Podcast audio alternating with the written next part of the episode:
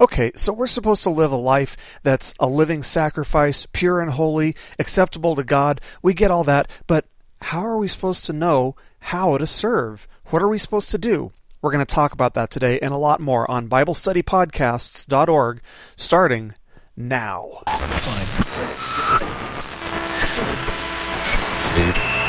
Very serious.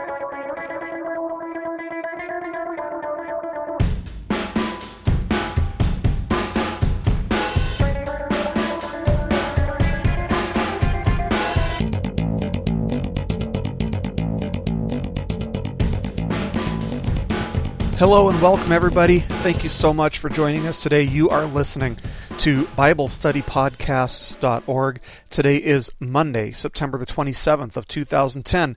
And as always, I am your host, Toby Logsden. Thank you guys so much for downloading this message today. Hope you guys are uh, doing well. Hope you guys are getting some cooler weather. I know we are here. It was like 50 degrees this morning. I couldn't help it. I had to go out and run. Uh, you know, the other day I went out and ran uh, about seven and a half to eight miles, and uh, in in the middle of the afternoon. It was the first time I've been able to run in the middle of the afternoon in months. You know, it's just been too hot here. So, man, that felt really good. It felt really good to get out today and run too, even though I was still a little bit sore from the other day. But fall is definitely in the air, and uh, I'm ready for it. Don't know about you guys. Anyway, the verse that we're going to be covering today is Romans chapter 12, verse 3. If you have your Bibles with you, go ahead and turn to Romans chapter 12, verse 3. We'll go ahead and get started with that here in just a minute. Uh, just a quick update on the church plant. It's looking like in the next month or so, we're actually going to be resuming our services. And we're going to be doing them on Sunday mornings instead of Sunday evenings. If you're here in Northwest Arkansas, and I know that there are a few of you who uh, who are here in Northwest Arkansas. So if you're here in this area and you want to check us out, uh, drop me an email or Facebook me or something like that, and uh, I'll give you all the details that you would want to know. Or you can just check our website out. It's nc3.tv. Easy website to remember. I can't believe that that was available, but it was nc3.tv. Anyway, so yeah, we're looking at doing that in the next month or so, and I'm excited about that. We're doing a study on the book of Acts. And wow, you want to talk about learning to rely on the Lord. Man, that is what the first century church was all about. Was constantly seeking the Lord and constantly uh, looking for His direction. Pretty awesome when you when you look at it that way. But without any further ado, we do have a lesson to get to today, and uh, I don't want to take up too much time here before we get to that. It's a little bit of, uh, of material to cover today, but should be good. But let's go ahead and get started with a quick word of prayer. Lord, we just thank you today for who you are and who you've made us. I pray, Lord, that this message would give us a clearer understanding of who we are as new creations in Christ Jesus, not of ourselves, but because of what you've done in us. May it honor and glorify you, Lord. In Jesus' name, amen. Well, one of the saddest mental disorders that I've ever come across. And you guys know I've got a little bit of a background in psychology. That was my major in college, studied behavioral modification. So, anyway, one of the saddest mental disorders that I've ever come across, and one which, if I understand correctly, is one of the most difficult to overcome or treat, is anorexia. And I know I've talked about the documentary show they make for television called Intervention. It's a great show. If you ever want to learn how to deal with people who have addictions, that is an awesome show to watch. It's a show where they typically, you know, document the life of a drug addict or alcoholic, and then they perform an intervention with the person with a professional counselor who works with the show. And they've done several episodes on people who suffer from anorexia as well. It's very, very difficult to imagine what could cause a person who looks like like mere skin and bones to the world, to everyone else. It's difficult to imagine how they could possibly see something totally different when they look in the mirror. In one of the episodes in which they documented someone with anorexia, this woman weighed probably 90 pounds with her hair wet. You know what I mean? I mean, she was really, really thin, really small. Her ribs protruded so vividly that you would probably be able to see if one of them was broken. I mean, right through her skin. In other words, you know, if she was in a car accident, she wouldn't need to get an x ray to find out if she had broken ribs. That's how pronounced her ribs were. And yet, as she turned to the side as she was looking in the mirror, looking rail uh, rail thin to the audience, she let out a sigh of disgust and commented about how fat she thought she looked. And one would think, you know, surely this girl has got to be kidding. But she wasn't. Instead, the expression on her face revealed that she was disgusted with herself and she was feeling heartbroken. Well, anyone who's studied anorexia at all would know that there are typically two possible reasons that a person would become anorexic. There are two underlying things behind anorexia. The first is that it's a way to control something in their life, just anything, something. This is something they can control. For the person who's been physically or maybe even sexually abused, anorexia becomes a way of controlling an aspect of their lives that nobody else can have control over. This is actually a very common cause behind anorexia. The second reason often follows after the first, although sometimes it simply develops over time, and that's this a person loses their ability to see who they are in reality. And this usually starts when a person develops the idea that the perfect body has absolutely no signs of the presence of fat. And uh, that can stem from images in magazines, television, or maybe just something a boyfriend or girlfriend once said to them. And so they get this idea I've got to have zero appearance of fat on my body at all. Whatever the case, when the anorexic looks in the mirror, they don't see themselves as they really are. They don't see themselves as others can see them objectively. All they see is flaws. It's thus, in a sense, at the opposite end of the spectrum from narcissism, which is a disorder in which people don't see their flaws, all they see is perfection. Well, the point I want to make here is that when someone is unable to see themselves as they truly are in reality, when their perception is completely out of line with reality, it's unhealthy and can create problems for a person. So you're probably asking, well, what does this have to do with theology or uh, the letter to the Romans for that matter? Well, I'm glad you've asked. As we've started this 12th chapter of Romans, Paul's asked us, as followers of Jesus who have been regenerated at the core of our being as a result of our trust in Him, he's asked us to do something. To what?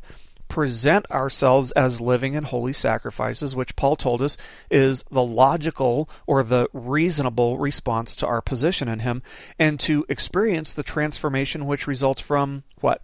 The renewing of the mind, right? And what was the purpose for doing this? It's to prove that God's will is for that which is good because He is good.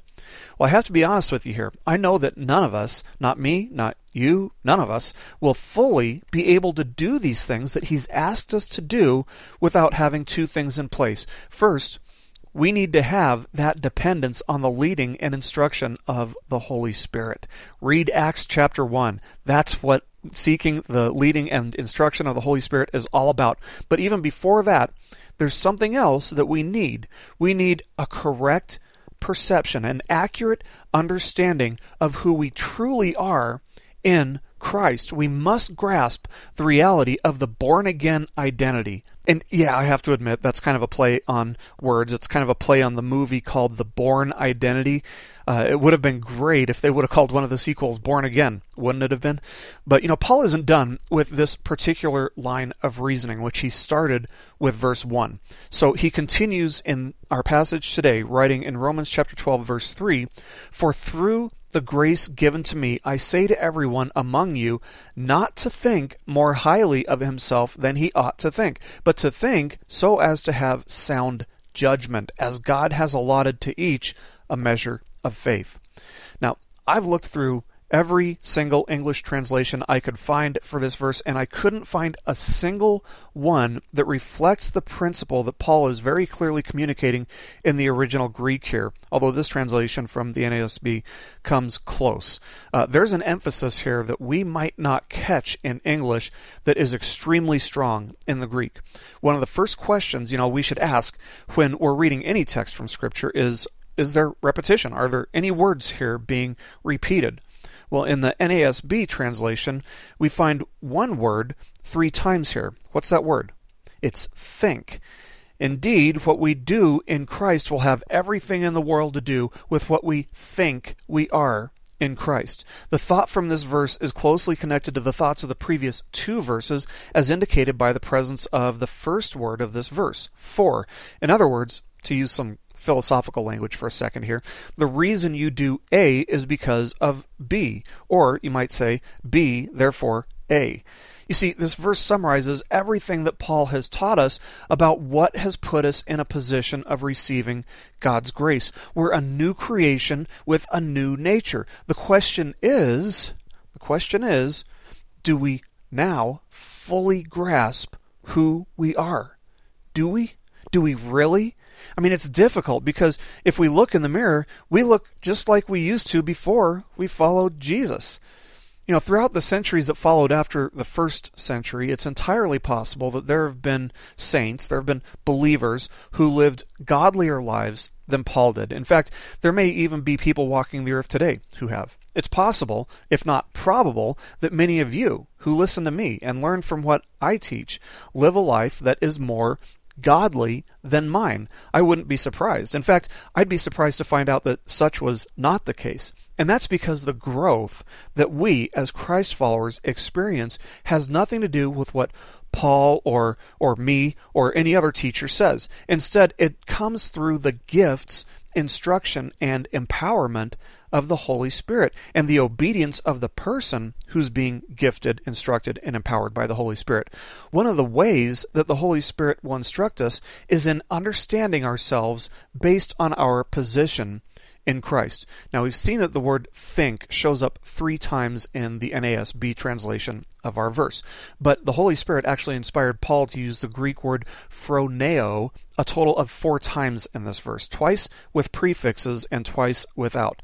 And this word phroneo means to have understanding or judgment, or as Donald Grey Barnhouse loosely defines it, it means to be sane and in one's right mind.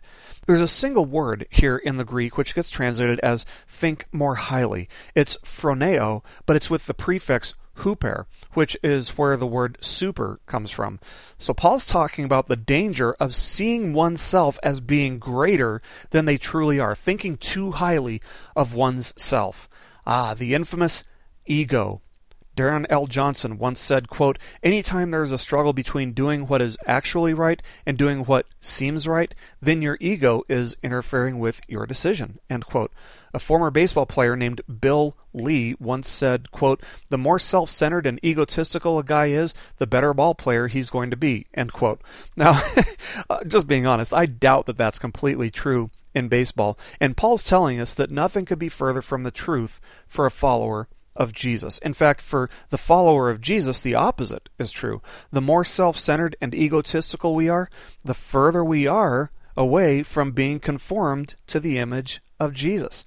It's a sad reality that many followers of Jesus are unable to see who they truly are in Him because the self worth and egotistical nature of the Adamic nature has been carried over into the nature that we now have as a new creation. A correct understanding of God should, and ideally does, lead to a correct understanding of ourselves, but we're sometimes we are sometimes the greatest obstacle to our own growth in the Lord.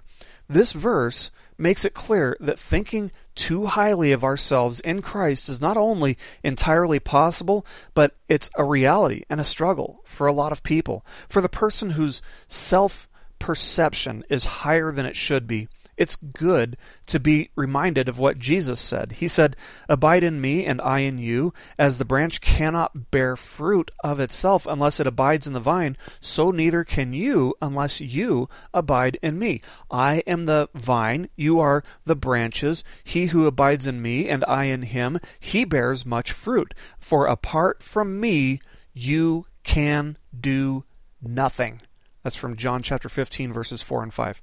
Now remember that this verse has nothing to do with salvation. Rather, it pertains to the work, the fruit, which proceeds from the life of a person who has received this new nature, who's received salvation. Without Him, without Jesus, without completely relying on His direction and His power, we can do nothing. Nothing. That's a humbling thought, isn't it?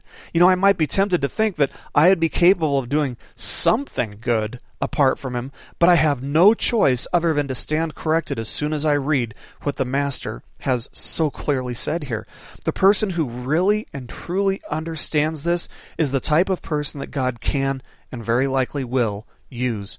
To paraphrase what Paul's telling us here, a follower of Jesus is not in their right mind when they think more highly of themselves than they should. Barnhouse says, quote, It is insane to hold a higher opinion of oneself than that which is allowed by God. End quote. The person isn't actually all so different from the anorexic or from the narcissist who doesn't see themselves in terms of reality. They don't see themselves as they truly are when they look in the mirror.